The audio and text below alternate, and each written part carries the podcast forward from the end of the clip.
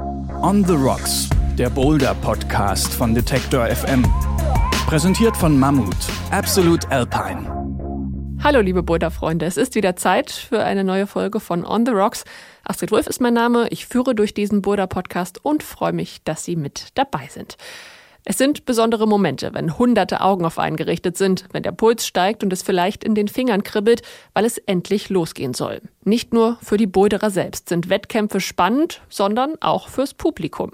Diese Aufregung und Anspannung zeigen zum Beispiel auch die Live-Mitschnitte der World Cups. Da muss man gar nicht vor Ort gewesen sein. Videos der Qualifikationen und Finals können einen schon mal stundenlang am Rechner fesseln, besonders an grauen Novembertagen. Aber wie viel Orga steckt hinter diesen Events?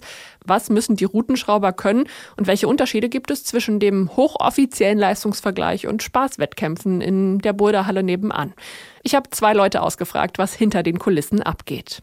It's really looking easy for Janja at the moment. Just a couple more moves, and she will be the winner of Munich 2017, and the crowd definitely knows it. Es sieht so kinderleicht aus, wie sie sich nur mit den Händen an abgerundeten roten Griffen nach oben zieht oder entlang hangelt.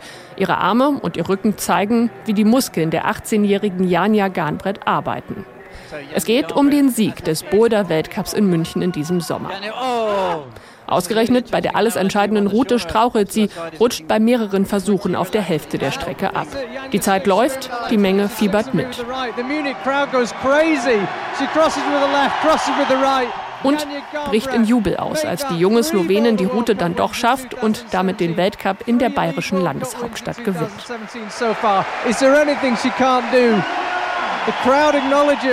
Damit bei so einem riesigen Wettkampf alles glatt läuft, fängt das Team rund um Matthias Keller mehr als ein halbes Jahr im Voraus mit der Planung an. Sie sind stolz, Teil der höchsten internationalen Wettkampfserie zu sein.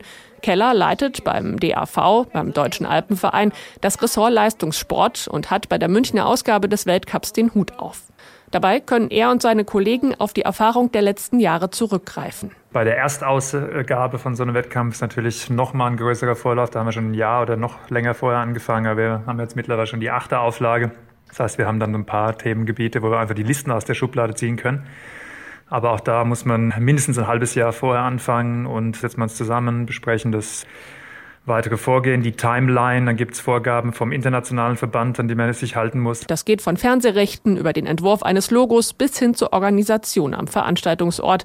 Welche Technik wird benötigt, wer baut die wann auf und so weiter. Im Münchner Olympiapark wird für den Weltcup jedes Jahr extra eine Wand aufgebaut. Das bedeutet viel Aufwand, aber auch Vorteile gegenüber nationalen Wettkämpfen, denn die finden überwiegend in den verschiedenen Hallen in ganz Deutschland statt. Bei einem Weltcup haben wir dann sogar noch mehr Gestaltungsmöglichkeiten, einfach weil weil wir da eine Venue haben, die größer ist und klar, das als Aushängeveranstaltung für den Verband auch einen, einen anderen Stellenwert hat. Wir auch ein viel, viel höheres Budget jetzt als bei einem nationalen Wettkampf haben. Und bei nationalen Wettkämpfen gehen wir oft ja auch in existierende Kletterhallen. Also da bauen wir meistens nicht unsere Boulderwände auf oder sind wir schon allein baulich limitiert. Das heißt, äh, so gesehen, bei einem internationalen Wettkampf, trotz Auflagen vom Verband, können wir den trotzdem noch besser inszenieren als viele nationale Wettkämpfe. Für den Weltcup gibt es keine Qualifikation vorab, sondern jedes Land darf nach einer Quote eine bestimmte Anzahl von Teilnehmern stellen. Wer das ist, entscheidet jedes Land auf seine Weise, erklärt Matthias Keller vom DAV. Es wird intern festgelegt am Anfang von der Saison, wer fährt wohin und was muss ich tun als Athlet, um dann da auch dahin zu dürfen. Da gibt es manchmal Nominierungswettkämpfe, es gibt Testwettkämpfe im Training oder es wird bei den Top-Athleten, die jetzt schon seit Jahren Leistungsträger sind, wird von vornherein festgelegt, dass die einfach die komplette Weltcup-Saison starten dürfen. So wie Profi Jan Heuer. In der letzten Folge hat er uns im Interview ja auch ein bisschen erzählt, wie er die Wettkämpfe erlebt. In diesem Jahr war er der Beste beim Weltcup in München und hat auch die Boulder Europameisterschaft gewonnen. Die musste der DAV in diesem Jahr parallel zum World Cup ausrichten, weil ein anderer Ort abgesprungen war. An sich nicht viel mehr Aufwand, weil die gleichen Boulder geklettert und die besten Europäer dann rausgerechnet wurden, erinnert sich Orga-Chef Keller. Aber es gibt ja drei Runden, es gibt eine Qualifikation, ein Halbfinale und ein Finale und wir haben im Halbfinale quasi dann äh, das, das, Ranking vom Halbfinale als EM-Wertung angesetzt. Das heißt, der beste Europäer nach Halbfinal war Europameister.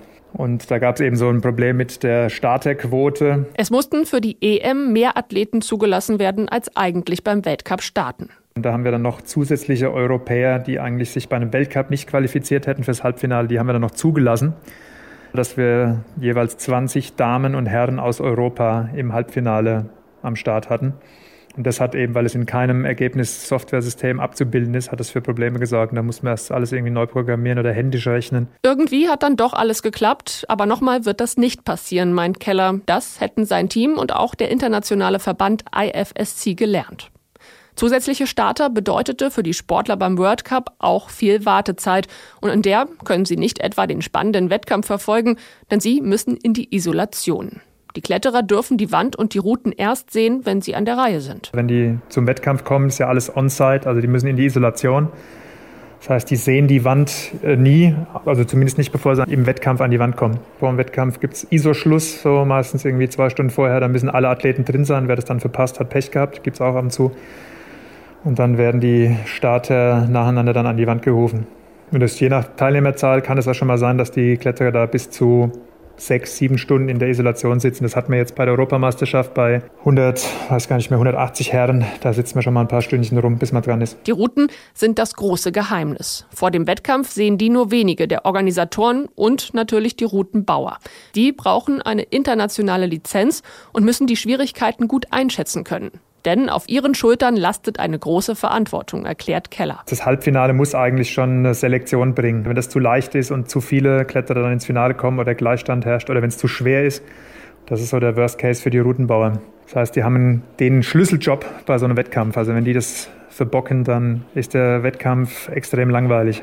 Da kann es auch mal vorkommen, dass nach der Qualifikation über Nacht alles nochmal neu geschraubt wird. Aber meist gibt es nur kleine Änderungen. Es ist ja meistens so, dass die Qualifikation jetzt die leichteste Runde ist das Halbfinale eher härter und im Finale ist dann so ein bisschen Show angesagt. Da wird eher spektakulär dann geschraubt für die, für die Zuschauer. Die sehen dann nur, wie die Athleten an der Wand kämpfen. Nicht aber, was die Schrauber hinter sich haben, die oft selbst Wettkampfathleten waren. Die kommen ja vier, fünf Tage vor dem eigentlichen Wettkampf und fangen mit dem Finale an, solange sie noch frisch sind, weil die ja selber auch die Boulder Test klettern müssen. Und das Letzte, was geschraubt wird, ist dann die Qualifikation. Wenn alles steht, werden die Routen dokumentiert, die Griffe landen hinter der Wand und werden erst wieder angeschaut angeschraubt, wenn sie gebraucht werden. An Wettkampftagen läuft Matthias Keller dann, wenn er nicht gerade co-moderiert, mit seiner Notliste hin und her. Kleinigkeiten gibt es immer zu erledigen. Besonders wichtig sind beim Bouldern auch die Schiedsrichter. Beim Münchner Weltcup besteht das Team aus 13 Leuten plus Assistenten. Anders als beim Leadklettern am Seil werden beim Bouldern viel mehr Schiedsrichter gebraucht, weil an jeder Route jemand stehen müsse, erzählt Matthias Keller. Um Schiedsrichter muss Tobias Diedler sich nicht kümmern, wenn er einen Wettkampf mitorganisiert. Er ist sportlicher Leiter der Hamburger Boulderhalle Flash, die einmal im Jahr einen großen Spaßwettkampf veranstaltet. Boulder bei die Fische heißt der. 350 Leute dürfen starten. Anmeldeanfragen gebe es doppelt so viele, sagt Tobi. Der diesjährige Contest ist erst ein paar Tage her und die Arbeit steckt ihm noch in den Knochen. Also richtig aufwendig und stressig wird es dann meistens in den Wochen davor, wenn es dann wirklich konkret wird. Unsere Halle, die hat normalerweise 300 Boulder, die schrauben wir wirklich alle ab und haben dann wirklich komplett leere Wände und schrauben dann eben nur diese Qualifikations- und Finalboulder rein. Das, da machen wir in zwei Tagen. Das ist eine Mammutarbeit, also es geht immer bis tief in die Nacht. Und der Wettkampftag selbst ist auch für uns als Team ist zwar schön, aber auch sehr stressig und energiefressend, weil ganz viele innere Abläufe und Prozesse super stimmen müssen. Auch bei solchen Spaßwettkämpfen kommt es auf die Schraube an, erklärt Tobi, denn es sollen alle auf ihre Kosten kommen die, die vor ein paar Wochen angefangen haben, ebenso wie die Profis. Das klare Kennen des Publikums ist wichtig, dass man genau weiß, wer kommt hier eigentlich und was können die so und was kann man von denen verlangen. Da muss man sozusagen erfahren sein, dass wirklich die Boulder in den unteren Graden so anfangen, dass ähm, das zwar alles ein bisschen wettkampfig ist, also die Boulder auch vielleicht nicht direkt ganz einfach zu lesen, aber zum Beispiel ganz unathletisch sind und man dann nicht allein irgendwie durch Kraftmangel direkt an allem scheitert, sondern man kann sich in die Sachen reinarbeiten. Und bei den Profis oben gucken wir, dass wir dann einen homogenen Anstieg haben in der Schwierigkeit, in allen Facetten, dass die auch bis zum Schluss was zu tun haben und die kommen dann ja auch, also die allerbesten im Finale dann auf ihre Kosten. Und da sieht er den Unterschied zu offiziellen Wettkämpfen. Das erhebt es ganz klar dann auch von einem DAV-Wettkampf von einem offiziellen Wettkampf ab, wo es beim Schrauben primär darauf ankommt, nicht jetzt empathisch auf einzugehen, was können die und die sollen alle schön hochkommen, sondern geht es primär darum, was können die und ich muss selektieren, ich muss die Schwächen finden und muss die Leute wirklich ärgern und pricken, um am Ende eine klare Selektion zu schaffen. Neben der Schraubleistung steht für das Team vom Flash das Event im Mittelpunkt. Zur Frage, wie aufwendig es ist, einen Spaßwettkampf zu organisieren, kann ich nur sagen, das kommt total darauf an, wie viel Herzblut man da reinsteckt und wie aufwendig man das am Ende auch haben möchte und wie spektakulär vielleicht und wie schön das Erlebnis sein soll für das Publikum, das dann kommt. Seit dem Sommer haben sie für Ende Oktober geplant. Was soll es Besonderes zu essen geben? In diesem Jahr war es Sushi. Wie muss das T-Shirt aussehen, damit die Leute es auch später gern tragen? Welcher DJ soll auflegen? Wie soll die Wand gestaltet werden? Und soll es spezielle Wettbewerbe am Rande geben? Ohne Freude am Wettkampf und der Organisation geht sowas nicht. Denn das Team geht an seine Grenzen und der große Aufwand rechnet sich am Ende nicht. Finanziell ist das Ganze eigentlich jedes Mal desaströs, muss man sagen. Also um mal so eine grobe Richtung zu nennen, das ist ein Minusgeschäft von um die 10.000 bis 15.000 Euro jedes Jahr. Das kostet wirklich richtig viel Geld. Ein großer Wettkampf, weil alleine, das muss man sich vorstellen, wir haben halt drei Tage die Halle für alle anderen Besucher geschlossen. Da geht unheimlich Umsatz flöten. Dann ist es halt ein erhöhter Schraubaufwand, das kostet auch Geld. Die ganze Vorbereitung kostet Geld, weil das Team eben auch bezahlt wird über die Zeit und da dann eben die Arbeitskraft reinläuft, die man ja theoretisch auch für was anderes nutzen könnte. Also es wirkt, glaube ich, für einen Kunden, der an dem Tag da ist, häufig so, dass das bestimmt total das gute Geschäft ist, weil da so viele Leute in der Halle sind. Aber letztlich ist das ein Witz. Dennoch ist Boulder bei die Fische nicht nur ein Herzensprojekt. Die Betreiber der Halle in Hamburg und anderswo nutzen solche Spaßwettkämpfe natürlich auch, um durch besondere Events ihre Kunden zu halten und neue anzulocken. Also egal, wann Sie mit dem Bouldern begonnen haben oder noch anfangen wollen, Sie müssen kein Profi sein, um an einem Wettkampf teilzunehmen. Warum also nicht einfach mal ausprobieren und sich anfeuern lassen? Von mir war es das für heute. Weitere Infos gibt's wie immer auf unserer Website. Einfach detektor.fm slash serien slash bouldern eintippen und schon finden Sie nochmal alle Folgen und weiterführende Infos. Und zum Beispiel können Sie sich da auch mal anschauen, wie unsere Interviewpartner aussehen. Also heute wären das Matthias Keller und Tobias Dietler. Und ich verlinke gerne auch nochmal das World Cup-Finale in München. Kann man sich komplett bei YouTube nochmal anschauen. Aber wie gesagt, ich warne auch ein bisschen davor, kann nämlich sein, dass man da so schnell nicht wieder von loskommt. Ich freue mich sehr, wenn Sie in der nächsten Folge wieder mit dabei sind und sag Tschüss und auf Wiederhören. On the Rocks, der Boulder Podcast von Detektor FM. Präsentiert von Mammut, Absolute Alpine.